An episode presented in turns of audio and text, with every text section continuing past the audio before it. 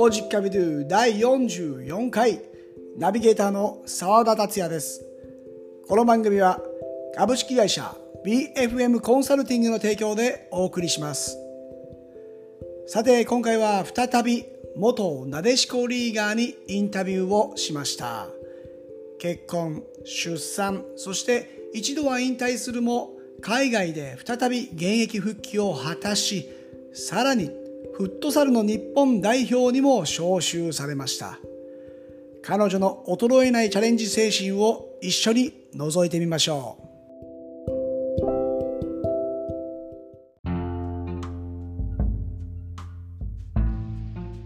えー、旧姓朽木美久さん。ご結婚されて、桜田美久さんとなってますけども、はい、出身が僕と同じ浜松市で、あはい、一度一緒にねフットサルをした経験もあるんですけども、はい、えー、後にあのフットサルの話にも触れていきたいと思うんですが、はい。えー、まずは何歳からサッカーを始められたんですか？はい、えーと、小学校2年生ですね始めたのは。あ2年生。はい。このきっかけは？きっかけは私4人姉妹なんですけど、はい、えっ、ー、と隣に住んでたお兄ちゃんがサッカーをしていてあの近所のお兄ちゃんがサッカーをしていて、はいはいはい、で、えーと、学校のスポーツ少年団にあの入ってるんだけど、どう？っていうことで誘ってもらって、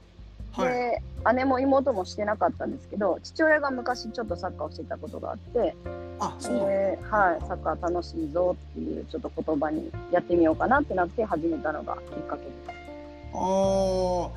そこから、まあ、中学卒業後に、はい。えー、鹿児島県に渡って、はい。まあ、女子サッカーの名門神村学園に入学されるんですけども、はい、はい、これどんな話から神村学園が出てきたんですか？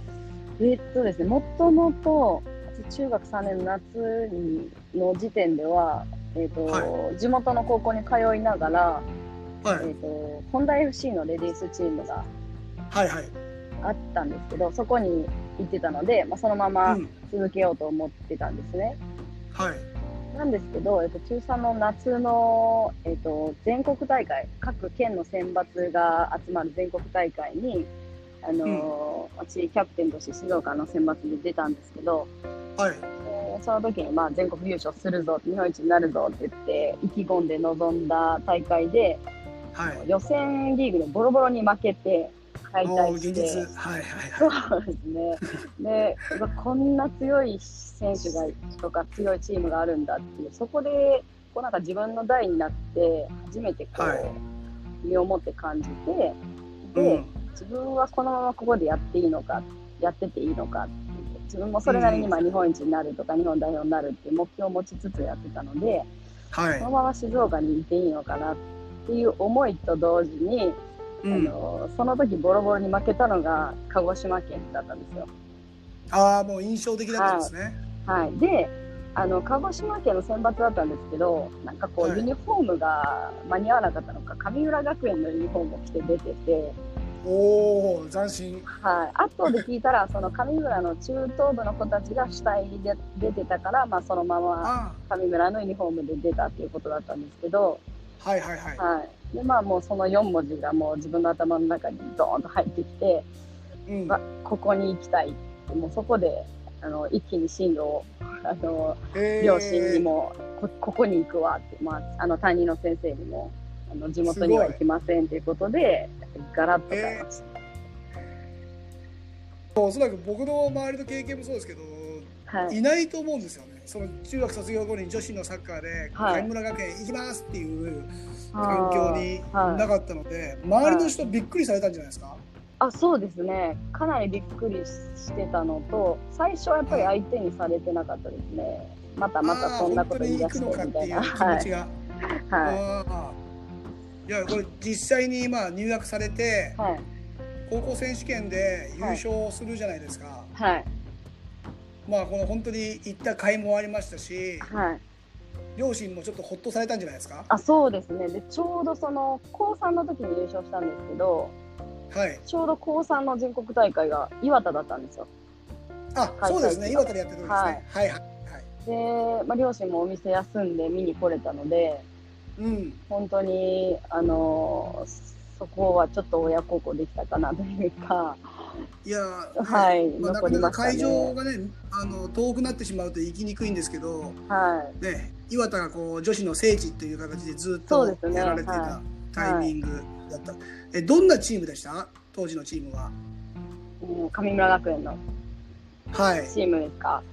うんそうですね。そうですね。まあ、チーム自体本当にあのひたすら走ってる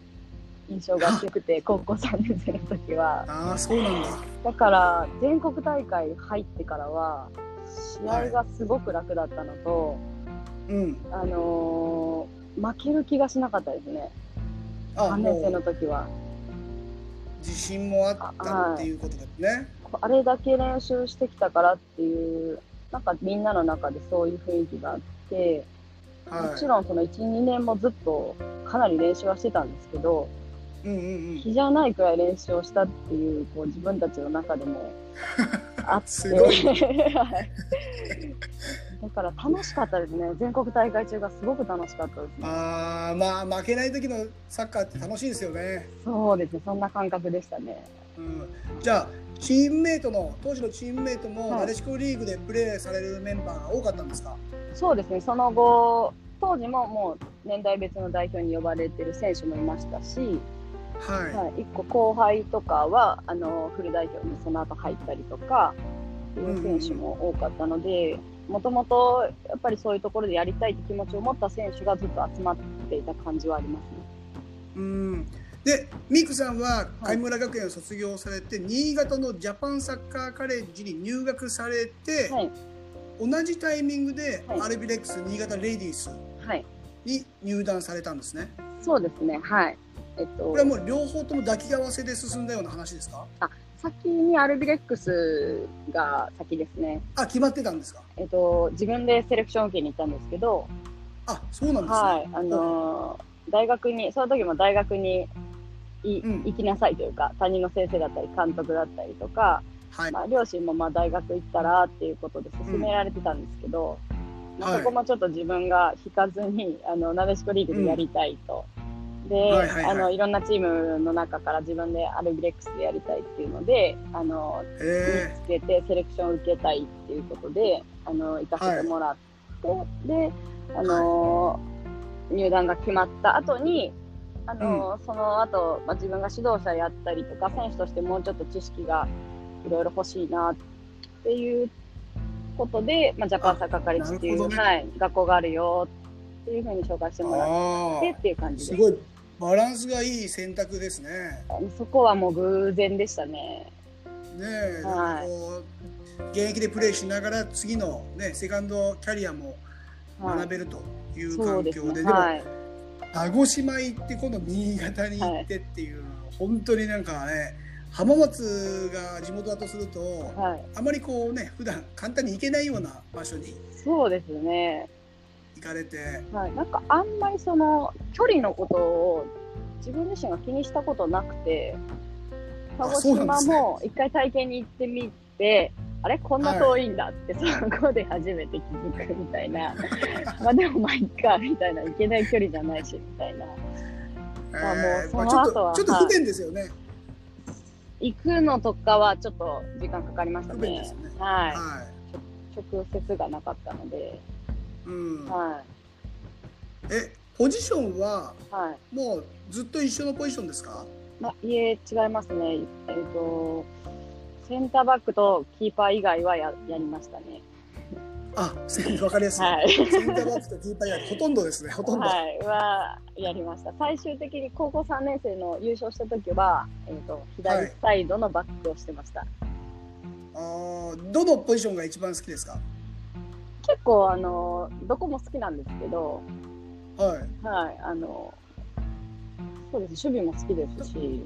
特にここっていうのなくても任されたところはもう全部楽しんでそうですねはいはい、うん。えー、そして現役を引退されてご結婚されたと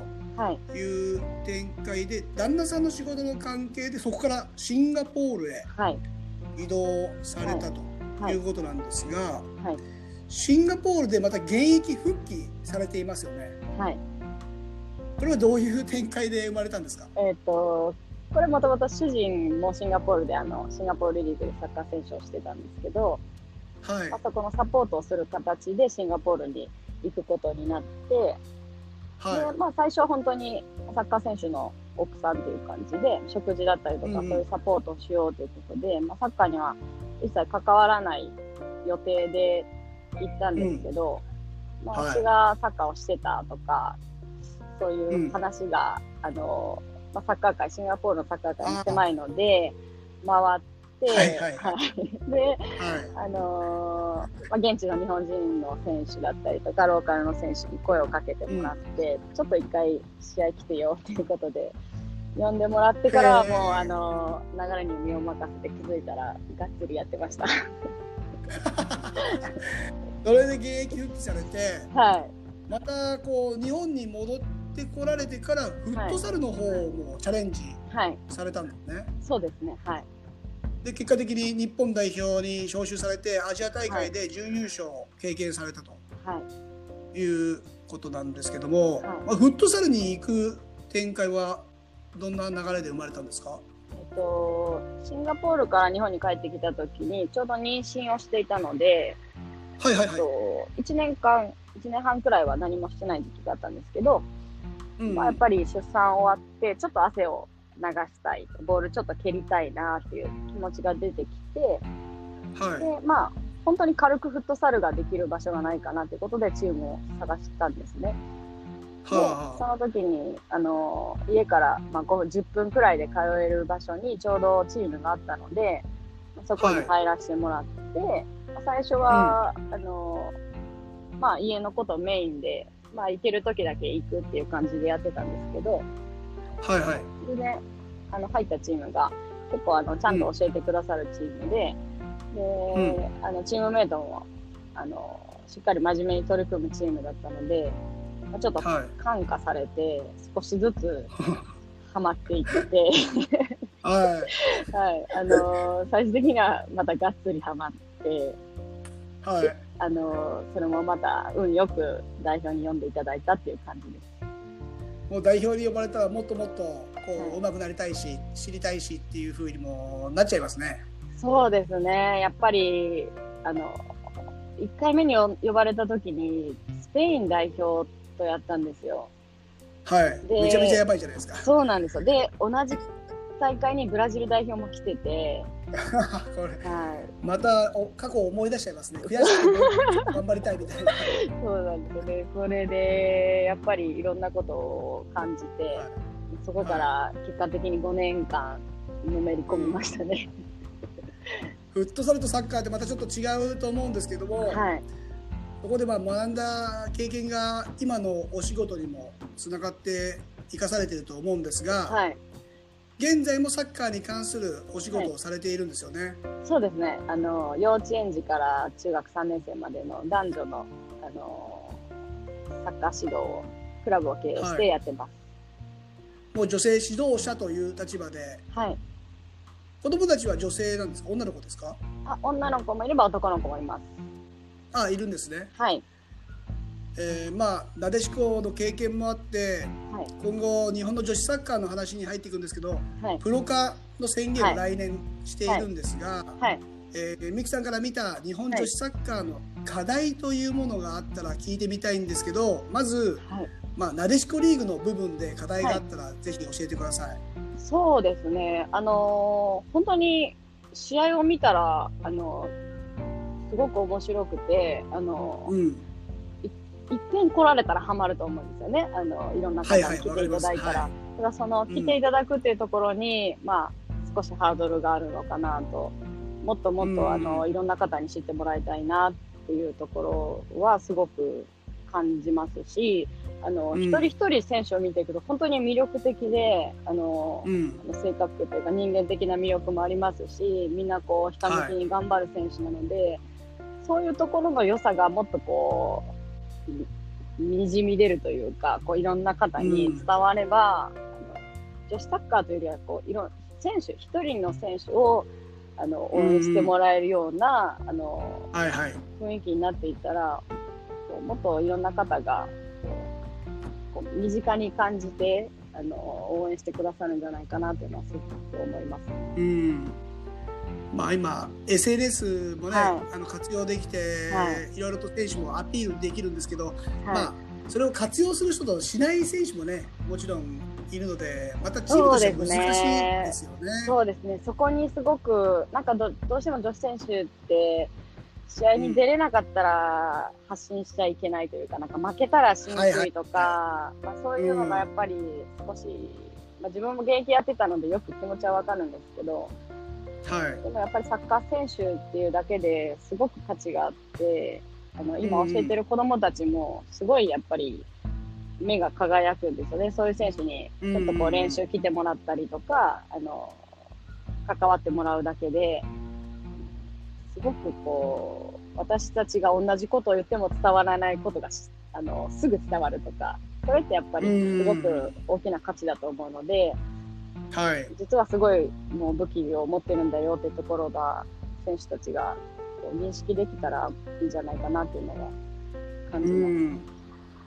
あの未来のなでしこ選手を育成していく部分では、はい、どういったところを、まあ、気を配り、えー、メニューを考えているんですか？そうですね。あの具体的に言うと女子選手ってこう空間認知能力だったりとか、はい、あの一生懸命はできるけど、こう、うん、駆け引き、相手を騙すっていうことが、ちょっと苦手、はいはい、こう、まっすぐ、ま、うん、っすぐすぎてバレてしまうというか、そういうところがあるので、そういうか、はい、あの男子選手が持っているような駆け引きのうまさだったりとか、あのそういうところをあの自分たちであの考えながらできるようにっていうのは、うん、あの意識をしながら指導はしてます。あえー、最後になってしまうんですけども、はい、今育成の、まあ、環境を舞台にいて、はい。えーまあ、いろんな経験をされてきたので、はい、今後の、まあ、夢というか目標みたいなものっていうのがありましたらぜひ聞かせてほしいんですけども。はい、えっ、ー、と普段から思っているのはもうサッカーの魅力をできるだけ多くの選手に伝えてサッカーを通して人生を豊かにする子どもたちを増やしたいっていうところですね。であと指導している女子チームは、はい、日本一に、5年以内に日本一にっていう目標があるので、今そこに向かって、うん、あの、スタッフと協力しながら向かっているところです。は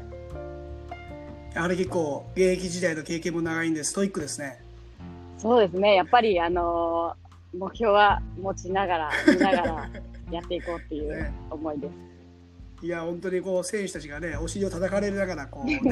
えー、一日一日を大事にしているようなそんなね強いメッセージを感じられたんで、はい、また、えー、SNS の方でも僕も、はい、えーと、様子を追わせていただきますし、はい、またぜひ報告してください。はいありがとうございます。はい、すいません今日お忙しいところありがとうございます。はいありがとうございました。